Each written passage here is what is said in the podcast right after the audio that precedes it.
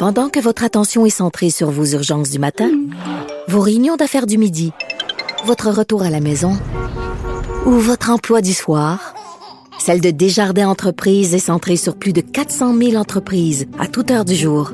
Grâce à notre connaissance des secteurs d'activité et à notre accompagnement spécialisé, nous aidons les entrepreneurs à relever chaque défi pour qu'ils puissent rester centrés sur ce qui compte, le développement de leur entreprise.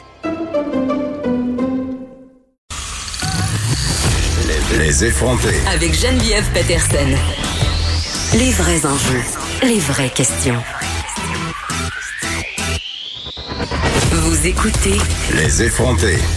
Notre bureau d'enquête qui révélait ce matin que la Sûreté du Québec se préparait à utiliser les téléphones cellulaires pour géolocaliser à leur insu les citoyens qui refuseraient de se plier euh, aux règles d'isolement. D'ailleurs, on en parlait plus tôt cette semaine euh, avec une personne, un ingénieur en fait, qui développe ce type d'application qui sert en quelque sorte à nous surveiller, à nous euh, géolocaliser pour lutter contre la pandémie. Il y a plusieurs experts dans le monde qui prétendent que la géolocalisation à l'aide des téléphones intelligents, ça demeure la façon la plus efficace de lutter contre la pandémie.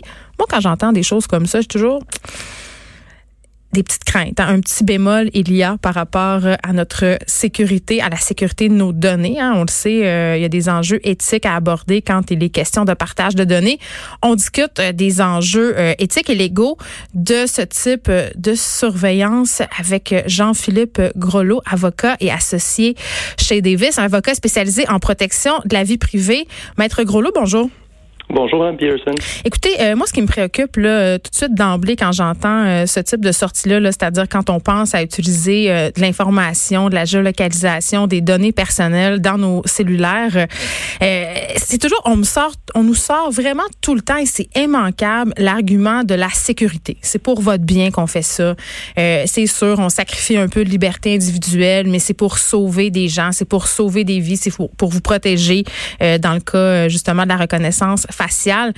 Eh, c'est facile à dire, mais concrètement, ça soulève quand même quelques enjeux. Là. Oui, absolument. Euh, c'est évident que l'utilisation de données de géolocalisation des individus euh, porte atteinte à leur droit à la vie privée, qui est un droit qui est protégé par euh, les chartes canadiennes et québécoises.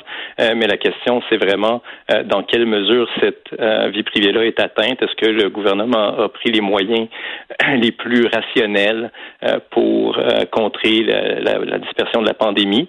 et c'est là que le test va se, passer.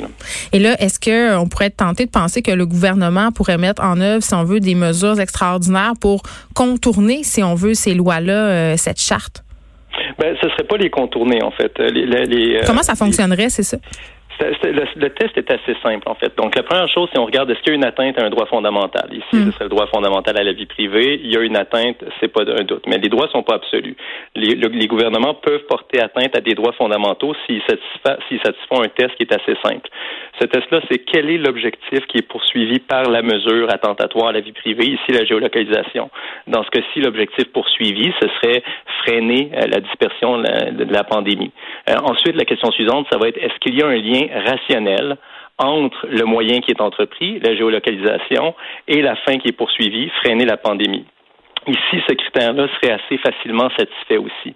C'est vraiment la dernière partie du test qui est la plus importante. C'est est-ce qu'il y a des alternatives euh, disponibles au gouvernement pour atteindre le même objectif sans porter atteinte à la vie privée euh, des Québécois et Canadiens? Et c'est généralement là-dessus que les mesures gouvernementales vont euh, vont céder le pas à la vie privée. mais évidemment, dans un cas comme celui-ci où l'objectif est tellement important, tellement mm. pressant et les gouvernements ont peu de temps pour réagir, les tribunaux vont nécessairement laisser une très, très grande latitude euh, au gouvernement quant aux mesures les plus efficaces à adopter. Vous savez, c'est pas euh, euh, c'est pas de gaieté de cœur qu'un juge va dire écoutez, moi je vous fais pas confiance au gouvernement sur des questions comme celle-là, hmm. et puis je vais vous empêcher de faire ça alors que ça pourrait favoriser la, la, poursuite de la pandémie. Mais justement, maître Groslo, ça serait quand même facile à plaider là par rapport à cette idée euh, d'avoir essayé tout ce qui était en notre pouvoir. on a demandé à la population de rester euh, chez elle. On a fermé à peu près tous les commerces au Québec. C'est la province est sur le hold littéralement en ce moment, donc ça serait très facile de le dire. Là, écoutez, on a, on a tout essayé. Voici notre dernière euh, arme en quelque sorte pour lutter contre la propagation de la COVID-19. Oui, absolument. Puis je pense que ce que euh, le, gouvernement, puis je regardais le point de presse à 13 heures, probablement comme une majorité de Québécois, euh, ce que euh, la, la, SPVM puis la SQ ont évoqué, c'est notamment de faire le suivi euh, des déplacements de personnes qui sont infectées, hein, tout d'abord, fait que c'est vraiment pas une euh, n'importe qui, ce serait des personnes infectées, pour assurer que ces personnes-là euh, respectent les directives du gouvernement. Alors, hmm. ce ne sont pas tous les Québécois qui sont visés. maintenant, est-ce que le gouvernement pourrait aller plus loin?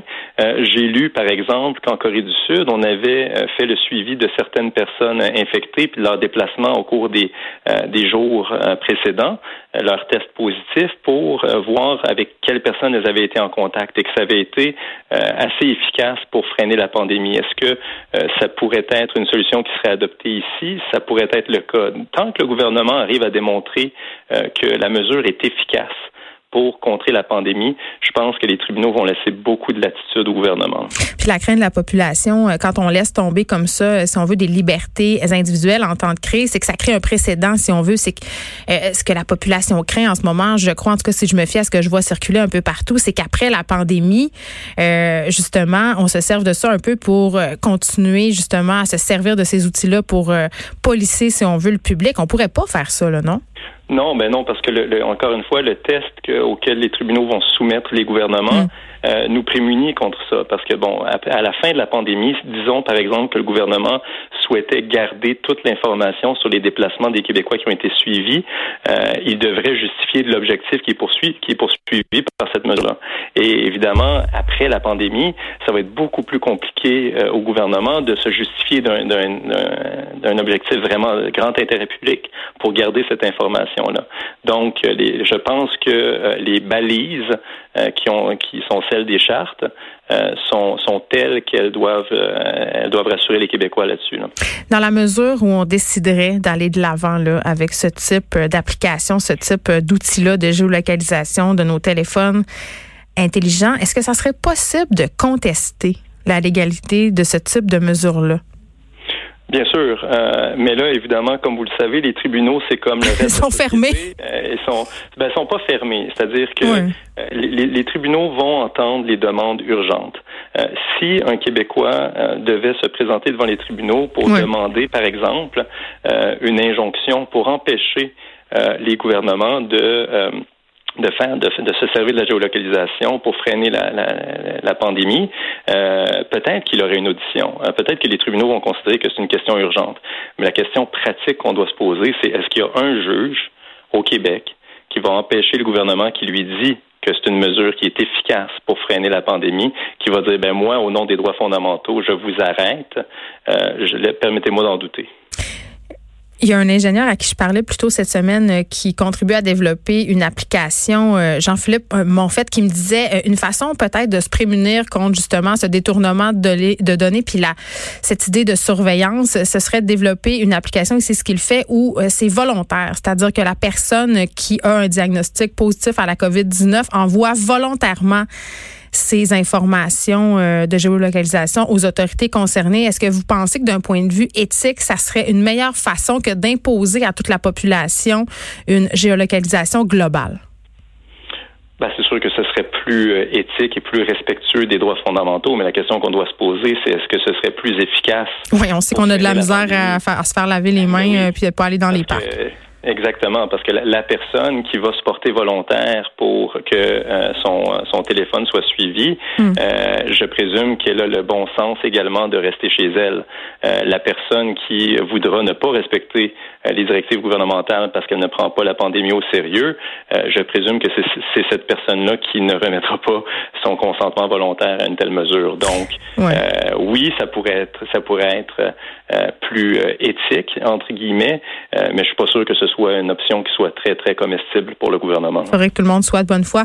Maître Jean-Philippe Grelot, merci beaucoup, avocat et associé chez Davies.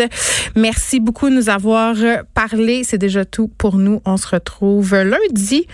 Reposez-vous bien en fin de semaine. Euh, en tout cas, moi, je vais en profiter pour aller me coucher un peu. Hein? Longue semaine pour nous si vous êtes avec les enfants. Je sais qu'il n'y a plus vraiment de semaine puis de fin de semaine, mais essayez de vous aménager quelques petits moments pour vous. C'est important. On se retrouve lundi. Mario Dumont suit.